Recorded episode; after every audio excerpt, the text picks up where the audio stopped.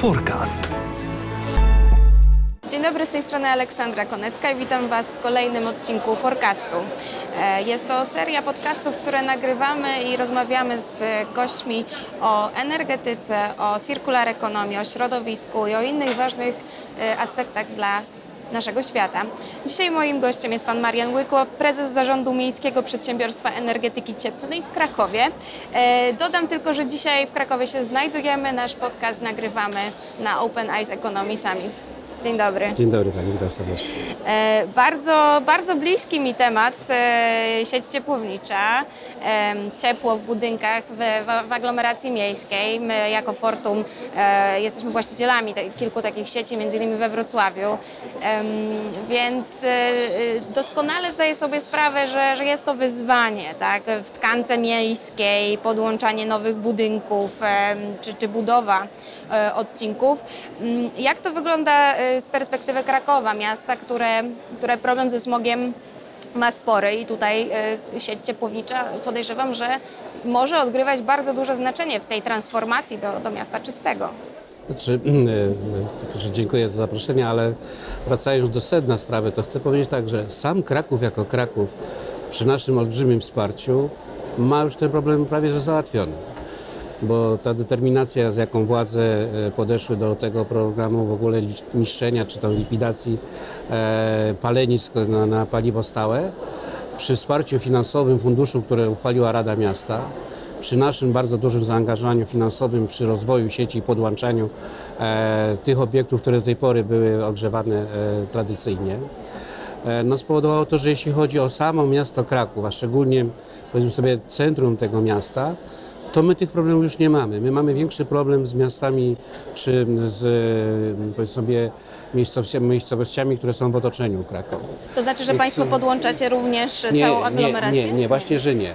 To, co mieliśmy my do zrobienia, to skala jest olbrzymia i zrobiliśmy to, łącznie z tym, że jesteśmy we wszystkich obiektach w centrum miasta Krakowa, jak Sukiennice, Wieża Mariacka, wszędzie tam, jeśli Mariacka, tylko Ratuszowa. Tam weszliśmy specjalnymi przewodami takimi giętkimi firmy BRUK, żeby po prostu nie niszczyć struktury miasta. Także jesteśmy z wysokim parametrem właściwie w całej Starówce. W tej chwili kończymy tam okolice, wchodzimy na Plac Szczepański, będziemy muzea zasilali i tak dalej. I to samo zrobiliśmy na wszystkich praktycznie osiedlach, tam gdzie mogliśmy tą naszą sieć poprowadzić, gdzie były wskazania do likwidacji tej piecy. To nie miało żadnych względów sensu stricto ekonomicznych, tylko po prostu podjęliśmy również i ten bój wspólnie z miastem, żeby to zlikwidować. Te zanieczyszczenia, które napływają teraz do Krakowa, to są właśnie z tych miejscowości. I patrząc na to dalej, my oczywiście, proszę popatrzeć na, myślę, że nie ma w Polsce drugiego takiej firmy przesyłowej o takiej skali. My mamy już prawie 897 km sieci. To jest imponujący wynik. To jest naprawdę, i cały czas jeszcze rozwija. Działamy w takich kilku programach, które są współfinansowane, to tam właśnie wymieniamy stare sieci i węzły i podchodzimy z tymi parametrami wysokimi pod budownictwo domowe, wstawiamy im węzły wszystkim i wtedy tylko jest sprawa instalacji, tutaj z źródłami żeśmy się dogadali, czyli tymi, co produkują nam ciepło, Łęki, Skawina i spalarnia krakowska i oni współfinansują te projekty już instalacji wewnętrznych. To nam pozwoliło w perspektywie tych kilku lat wymienić prawie 45 tysięcy piecyków gazowych, podłączyć bezpośrednio domy. Zdążymy do tego, że jak mamy wysoki parametr pod każdym budynkiem, to żeby po prostu było ciepło cały rok. I żeby stacje pogodowe i właściciele tych nieruchomości czy nimi zarządzających decydowali o poborze tego. Czyli rozumiem, że jeżeli mamy lato i jest na przykład koło tam 15 stopni, bo akurat mamy zimne lato. Proszę bardzo. Ta ciepła woda użytkowa, bo to spowodowało to, że weszliśmy z parametrem wysokim, taką możliwość nam stworzyła. Wstawiamy węzły dwufunkcyjne, w skali naszych tamtych 4 ostatnich lat, to my w tej chwili posiadamy około 10 tysięcy węzłów i w tej chwili dalej to rozwijamy. W samym inwestycyjnym programie tego roku ponad 750 węzłów montujemy. Także... To są bardzo dobre dane, bardzo, bardzo szybka też realizacja tego celu. To jest ostatnie kilka ładnych lat.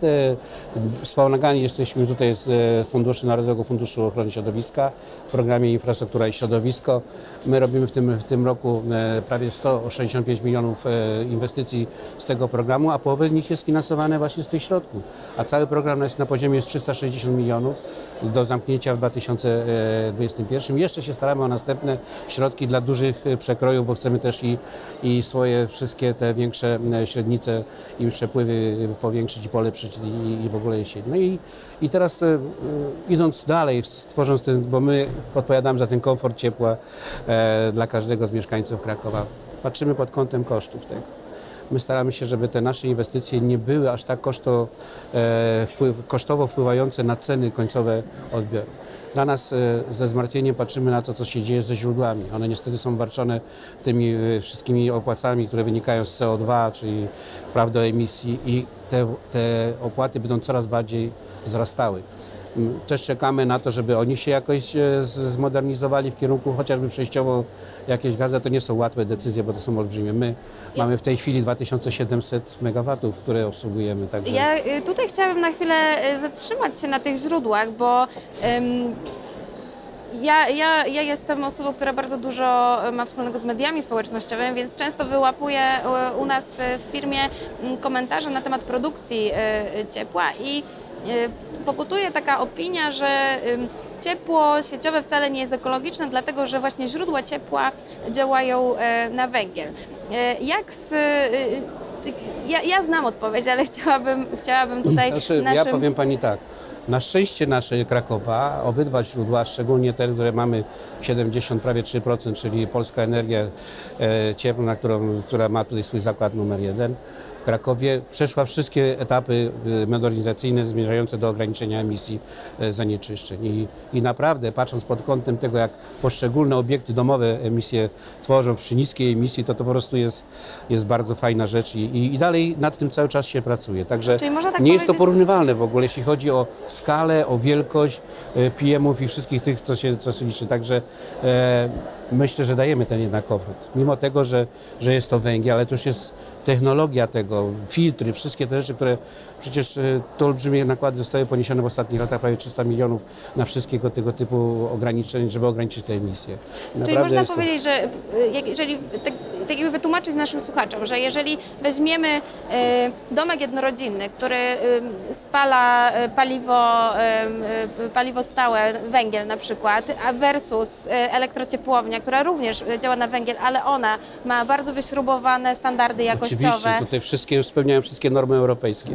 Także oczywiście patrzymy też z trwogą na to, jak duże będą mieli obciążenia w tej chwili wynikające właśnie z tych praw do emisji, bo jednak polityka Unii Europejskiej będzie bardziej drastyczna, a nie ma możliwości, żeby tego typu wielki zakład w takim szybkim tempie zmodernizować, czy go przekształcić, powiedzmy sobie, w częściowo gazowy i inny i tak dalej. Przy tej skali, jaką my ciągniemy, no, to są już potężne ilości, 1200-1600 MW, to są naprawdę rzeczy, które się nie da z dnia na dzień skonwertować na jakąś inną technologię. I tylko z tą trwogą, bo jeśli chodzi o naszą współpracę, no ona jest moim zdaniem modelowa. A gdybyśmy mieli coś zarekomendować mieszkańcom Krakowa, którzy jeszcze nie mają dostępu do ciepła sieciowego, gdzie mogą poszukać informacji na ten temat? My mamy pełno dostępne informacje na naszej stronie internetowej. Też prowadzimy bardzo szeroką kampanię, jeśli chodzi o ciepło dla Krakowa i to mamy wspólnie właśnie ze źródłami. To jest bardzo powszechne, natomiast my w tej chwili stoimy przed innym wyzwaniem. Musimy i czujemy taką odpowiedzialność za to, co zrobić z ciepłem, z dostarczeniem ciepła do miejsc, w których my z siecią nie dojdziemy. I w tej chwili rozwijamy wspólnie z Akademią Górniczo-Hutniczą taki fajny program związany z pompami ciepła. I to głębinowymi, i to pompami ciepła powietrznymi.